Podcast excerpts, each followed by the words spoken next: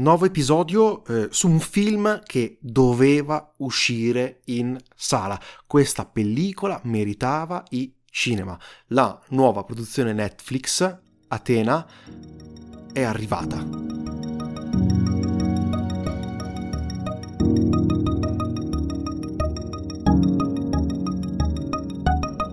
E per tutti i buoni motivi dei quali cercherò di parlarvi oggi, eh, ovvio, uh, parto subito, non è un capolavoro. Eh, secondo me però la visione sarebbe stata incredibilmente esaltata dal grande schermo.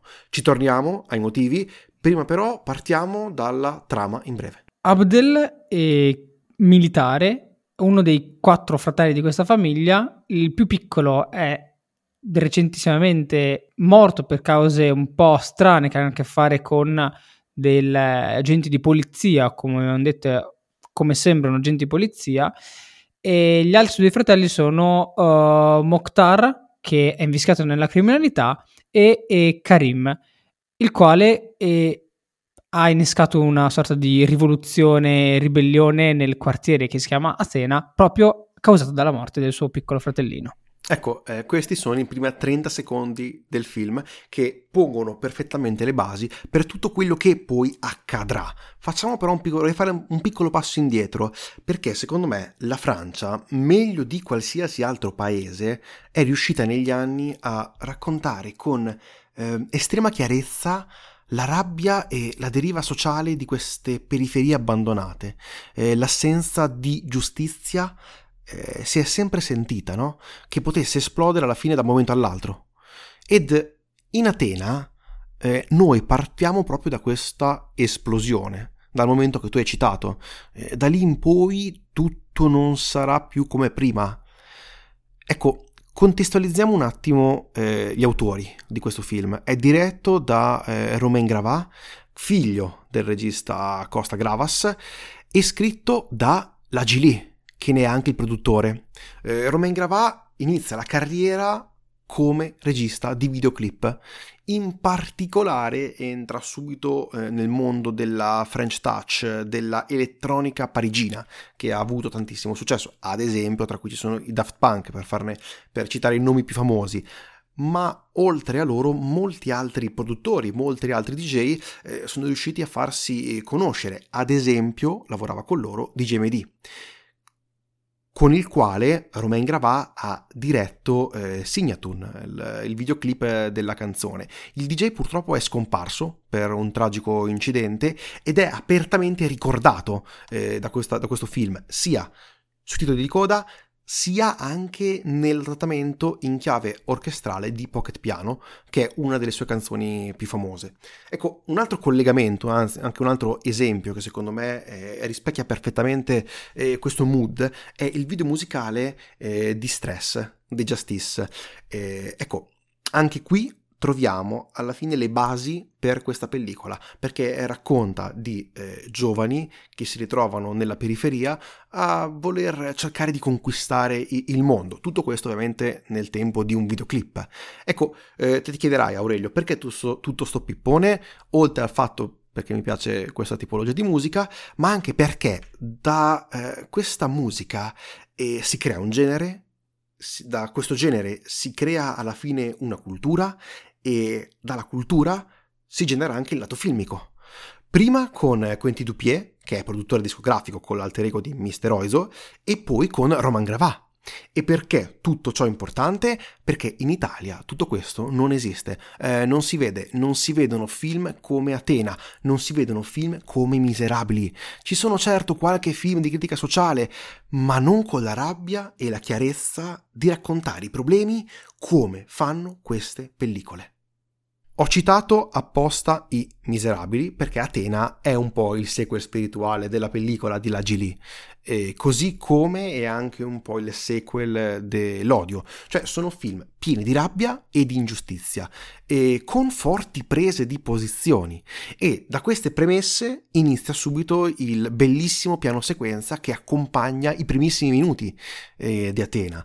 Un, un'inquadratura lunghissima di un impatto purissimo, una partenza veramente a cannone che a molti ha ricordato Mad Max Fury Road. Io onestamente prendo anche abbastanza le distanze da questa affermazione. Eh, certo, fa sempre bene ricordare una pellicola del genere in quanto è uno dei migliori action della storia e è di piano in sequenza. In piano in sequenza ci ritroviamo anche noi in una banlieue fittizia alle porte di Parigi, in quello che è un ghetto dove eh, questa brutale uccisione del, del, ragazzino ha scatenato la rabbia di un intero quartiere, in particolare, come detto, del fratello più giovane.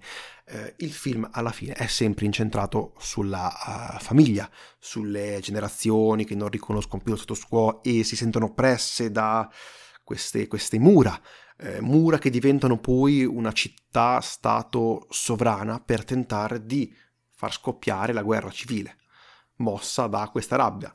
E te dirai, ma un pochino ricorda i 400 colpi, sì, tutti i film francesi secondo me iniziano a dare, ad, a dare il giusto credito a, a, questa pellicola che è probabilmente la più importante eh, della storia del cinema, non solo francese ma mondiale. Però è bello come la cultura eh, musicale, la cultura filmica francese sia continuamente, costantemente eh, tramandata.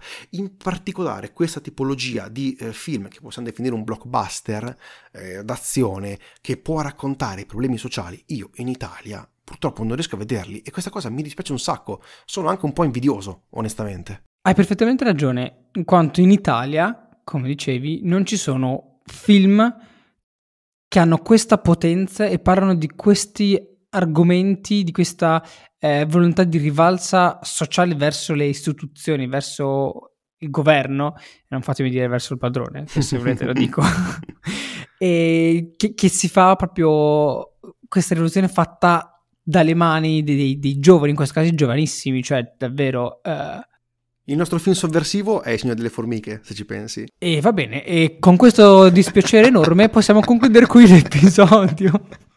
no, vabbè, dai. Ehm, eh, andiamo avanti. Ehm, il film, eh, come detto, parte con un piano sequenza, tra l'altro per il mio spettacolare. Il primo l'ho avuto riguardare un po' di volte per capire dove ci c'erano dei tagli fantasma. Alcuni mi sembra di averli visti, alcuni no, non l'ho ben capito.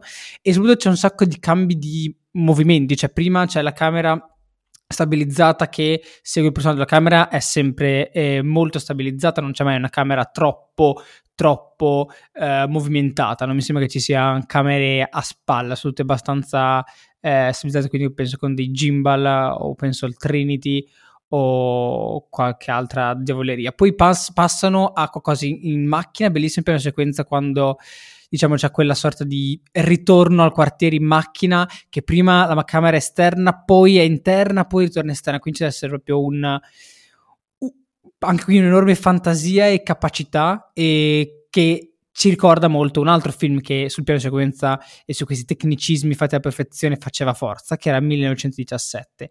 Dal mio punto di vista, qui eh, non è soltanto un uh, gioco tecnico, come avevo un po' des- descritto così in, in malo modo, eh, 1917, eh, ma uh, ha un senso, ha una gravità, ha qualcosa che, che lo porta e porta a esistere la storia. E un'altra caratteristica dei piani sequenza è che stiamo molto vicino al personaggio, intanto ci allontaniamo per dare comunque delle viste più, più ampie e più o meno riusciamo a capire all'incirca la geografia ci sono questi palazzi, ma neanche perché non, non è quello l'importante. E um, una cosa importante per me nei piani sequenza è uno che devono funzionare tutto e più o meno qua funzionano tutti, cioè ogni parte del piano di sequenza fun- funziona. L'altra cosa è che il più tempo passa prima di un taglio, più il taglio è importante. È importante, Vero. l'ultima cosa Giusto. che succede è la prima. Qui Sni, nel senso termina quando è giusto terminare, però l'inizio di quello dopo è come se dovesse riprendere da capo, ri, riportarti dentro, è come se fo- fossero tanto scollegati i due piani di sequenza dal mio punto di vista, non c'è un, un taglio, un punto di taglio che da uno bam, ti, ti collega all'altro, ti porta all'altro, attenzione, te la prendi subito, non parte da un punto che ti cattura, almeno in, in alcuni Sì, ovviamente, vero, vero. in altri viene ben fatto, cioè ben fatto, magari è, è più strutturato, oppure questa separazione tra invece sequenza è, è meno evidente. Questo mi fa sì che ogni, ripre- ogni piano sequenza spesso segue un altro personaggio, deve un po' riprenderlo, come se fosse proprio, come detto, una cosa a sé stante, ed è un po' un peccato, però è anche un... cioè è una problematicità. Poi ci sono dei cambi controcambi spesso nelle parti più dialogate e questo diciamo un po' genera per descrivere la struttura del, del film. Sì. Ci sono le parti dialogate sono alla fine quelle più varie sono quelle più tranquille con dei campi controcampi eh, normali senza classici da, da, scuola. E se vogliamo entrarci un pochino in più nella sceneggiatura secondo me le parti un pochino più uh, deboli eh, più macchinose eh, sono uh, quelle legate ai cambi dei personaggi quelli che in realtà dovrebbero essere le svolte proprio l- le chiavi le chiavi di volta di certe situazioni eh, sono in realtà le parti secondo me più deboli perché eh, noi spesso solamente passiamo tra o, o, Karim o Abdel, cioè seguiamo principalmente loro due. E, ehm, noi li seguiamo per quello che fanno, seguiamo le loro azioni, i loro avvenimenti, ma non entriamo mai esattamente nella loro, nella loro psiche, c- comprendiamo cosa, cosa pensano. Sì. Forse più Karim che Abdel. Abdel secondo me rimane sempre un pochino più distante perché lo seguiamo un po' come più spettatori che ci porta all'interno di questo mondo. Uh, Karim avendo una eh, motivazione e necessità molto forte, forse questo è più facile legarsi, cioè lui vuole sovverchiare tutto, ribaltare tutto il sistema, fare la rivoluzione perché hanno ucciso il fratellino dei poliziotti senza motivo. Cioè, è abbastanza capibile e quindi ci siamo abbastanza dentro con lui. E quindi ci sono questi cambi eh, di personaggi che sono molto meccanici, soprattutto perché non avendo ben eh, presente la psiche del personaggio, questi cambi che si basano su uh, meccanismi basilari di azione e reazione, la reazione talvolta può essere un po' troppo in là, un po' troppo non comprensibile, tanto basta da uh, darti una mancanza. Questo è soprattutto nell'ultima parte del film. Esatto, anch'io ho avuto l'impressione che in particolare, come hai detto, verso i due terzi della pellicola, eh, questa miccia no, di pura rabbia, lentamente, narrativamente parlando, si esaurisca. Eh, ciò che vediamo a schermo rimane pura estasi visiva, ma probabilmente eh, tutta questa narrazione un pochino tende a, a, spegnersi, anche giustamente per come vuole andare a raccontare il, il film.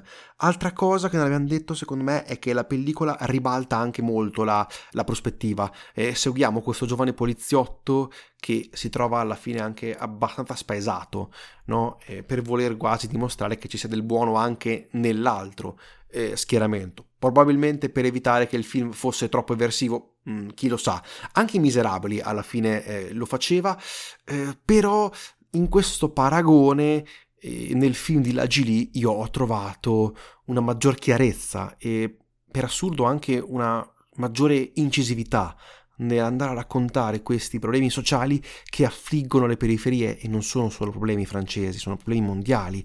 Eh, ora, Atena però è sicuramente eh, valido e come detto lo dico con un bel po' di invidia. Eh, perché guardando mi sono chiesto come mai noi non siamo stati capaci di raccontare così bene i problemi eh, che ci sono nel nostro cinema contemporaneo italiano nessuno li racconta più probabilmente. Sì, certo, eh, possiamo dire la periferia viene comunque eh, descritta dai fratelli di Innocenzo o Giovanna Scarpignano, con però film eh, diversi che non hanno la potenza estetica, la potenza visiva e moderna che ha questa pellicola. Eh, e, e, sono sicuro che ne avremo onestamente la, la capacità. Se dal punto di vista uh, narrativo un po' la pellicola tentenna, vorrei parlare un po' del lato anche registico, perché visivamente, come detto, è sicuramente appagante. Eh, hai citato bene, ci sono piani sequenza e poche altre inquadrature. Nei piani sequenza ne abbiamo già parlato, no? Ci sono eh, dei lati positivi e dei lati negativi nel poter scegliere questo tipo di inquadratura e in questo film ne abbiamo alla fine un, un esempio. Eh, ti aiutano ad immergerti immediatamente nella storia? Eh, eh, sì, cavolo, lo fanno anche in una maniera visivamente eh, spettacolare. Dopo un po', un pochino stancano? Sì, perché secondo me hai ragione tu. Cioè questo um, non dare così importanza all'inizio e alla fine del piano sequenza, un po' lo inizi piano piano ad, ad, ad andare a sentire. Eh, ci sono queste inquadrature epiche che secondo me si possono ottenere anche con, altre, con, altre, con altri metodi, senza utilizzare queste lunghissime carrellate.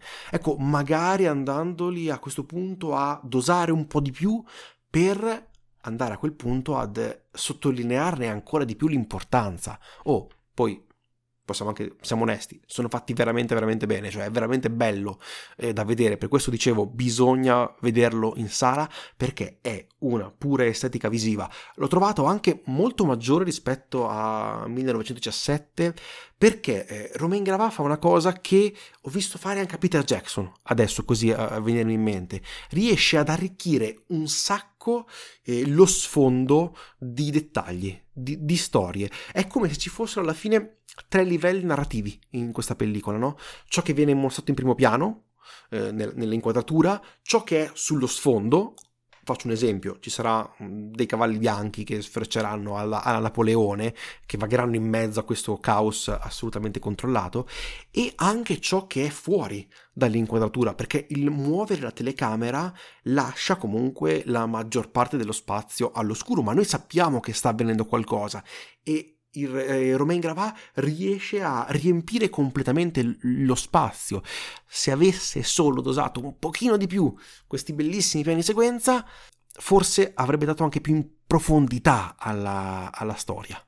Allora, sto riflettendo quello, cioè, quello che hai detto è, è giusto. Um, mi piace il, il parallelismo con Peter Jackson, comunque con dei registi che sanno gestire che le, sanno, sanno, sanno gestire, sanno fatto loro, come hanno detto anche negli altri episodi, recentemente abbiamo parlato che la presenza di dettagli, abbiamo parlato della scenografia paragonando due film, eh, Nostalgia e Signore delle Formiche, e la presenza di dettagli comunque ti arricchisce, ti dà la sensazione di un ambiente vivo. Effettivamente in questo film lo sentiamo molto, sia a livello scenografico perché andiamo passando attraverso, attraverso diverse case, appartamenti e cose così, e sia anche quello che, quello che, si vede, quello che si vede anche nello, nello sfondo. Di solito ci sono dei piazzali con un sacco di gente e tutto è ben eh, orchestrato e ben gestito, si sente perché funziona. Non so quanto... Sì, un piano sequenza fatto meglio, secondo me ci dava meno quello scalino che, di cui parlavo io, soprattutto a livello di linguaggio. Il, il frame con cui tagli e, e, e, quello successivo che li unisce attraverso il montaggio sono importantissimi soprattutto uh, in un piano di sequenza perché ho aspettato anche boh, 10 minuti prima di un taglio quel taglio è fortissimo perché è una sberla per lo spettatore e se tu lo sfrutti e continui lo slancio che avevi se tu non riesci a sfruttarlo un Rallenta. po' senti questo, mm. questo scalino questo cambio questo cambio. Ehm, quindi non... Sì, nel senso fare i, i piani sequenza fatti bene alla perfezione ancora meglio. Eh, ripeto, nuovamente sono strappacanti, soprattutto all'inizio è una cosa che mi metteva le mani nei capelli perché era fantastico. Poi, vabbè, per me io sono. Beh, ma all'inizio possiamo dire è difficile trovare una cosa del genere nella storia del cinema. No, no, ha, ha, ha, un inizio pazzesco, è una forza fa- assurda, soltanto che un po' va un po' a scemare perché questa cosa lei, piano sequenza l'hai già assimilato molte volte e quant'altro. Secondo me una maggiore cura sui piani sequenza ci stava, come ho già detto, però come ho detto anche all'inizio ci sono queste problematicità nei cambi emotivi, cambi psicologici dei personaggi che non potevano essere coperte da un ancora più miglior tecnicismo e capacità linguistica registica bensì era proprio da dare più spazio per la regia e, e, e far sì che il, pers- che il, pubblico entrasse meglio nella mente di questi personaggi, capis- capisse meglio eh, questi cambi, non percepisse questi cambi come stra- tanto, un sacco macchinosi, cioè ce n'è uno davvero tanto macchinoso che dopo un po' te l'aspetti, cioè da un po' pensi come può andare avanti il film, questo qui, e succede quello lì, quasi non ti importa il, il cambio in sé, ti aspetti che succede. Quello è forse quello che mi è piaciuto di meno e forse quello più importante. Spero di non aver fatto spoiler in questo ambito. Quindi sì, forse c'è più una, una pecca registica che, che te che no, tecnica non, non ce ne sono, è proprio una pecca più registica, secondo me.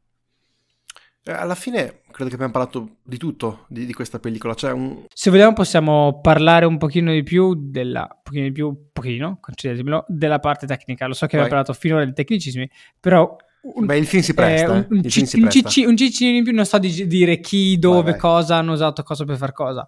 E, ehm, però, vabbè, l- l- l'aspect ratio o ratio è particolare perché ha un 2.2 a 1 e, e recentemente si, cioè, è raro come eh, rapporto, di solito si vede un 2 come eh, Midsommar per esempio, oppure un 2.1, uh, eh, non viene altri film 2.1, oppure andiamo con i 2.35, 2.39. Quindi quello è particolare, forse difficilmente percepibile perché cambia di poco, però uh, per collegarci all'inizio, um, eh, per girare questo film è stata usata sia la eh, Arri Alexa Mini LF e come delle lenti ingegnerie fantastiche per gli zoom e quant'altro, e che spesso viene usata su tipo Trinity o, o stabilizzatori e quant'altro, però è stata utilizzata anche la Arri Alexa 65, che è e quella e l'IMAX sono le due camere che fanno il formato più grande possibile, proprio cioè c'è quella o la pellicola a 65 mm, per questo si chiama Arri Alexa 65 per il, il formato e la qualità che ha e quindi, come detto all'inizio, perché l'hanno mandato sul piccolo schermo? Cioè, eh, l'hanno uscito a, a, a Venezia, tu lo giri con una camera che ti gira nel formato più grande possibile e poi lo mandi su Netflix. Lo mandi sul cellulare, è veramente su, purtroppo una pecca. Cioè, eh, secondo te, a te ha influito il fatto di, di non averlo visto in sala nella tua perlomeno nella tua opinione che hai avuto di questa pellicola, perché io chiaramente una certa problem- cioè un, un, certo problema, io probabilmente non l'ho apprezzato come dovevo, se l'avessi visto su, grande, su un grande schermo avrei forse vissuto meglio questa, questa esperienza, pur allora, dicendo che il film mi è piaciuto tanto, mi è piaciuto, eh. A me, a me non, mi è piaciuto non tanto, cioè okay. ho trovato, diciamo, bellino, soprattutto perché soddisfacente dal punto di vista tecnico e visivo, un po' meno dal punto di vista narrativo e quella roba che non ho già parlato ormai mille volte, quindi basta. Secondo me, se vedi un film al cinema, ti dà per forza qualcosa in più, cioè ti dà qualcosa in più.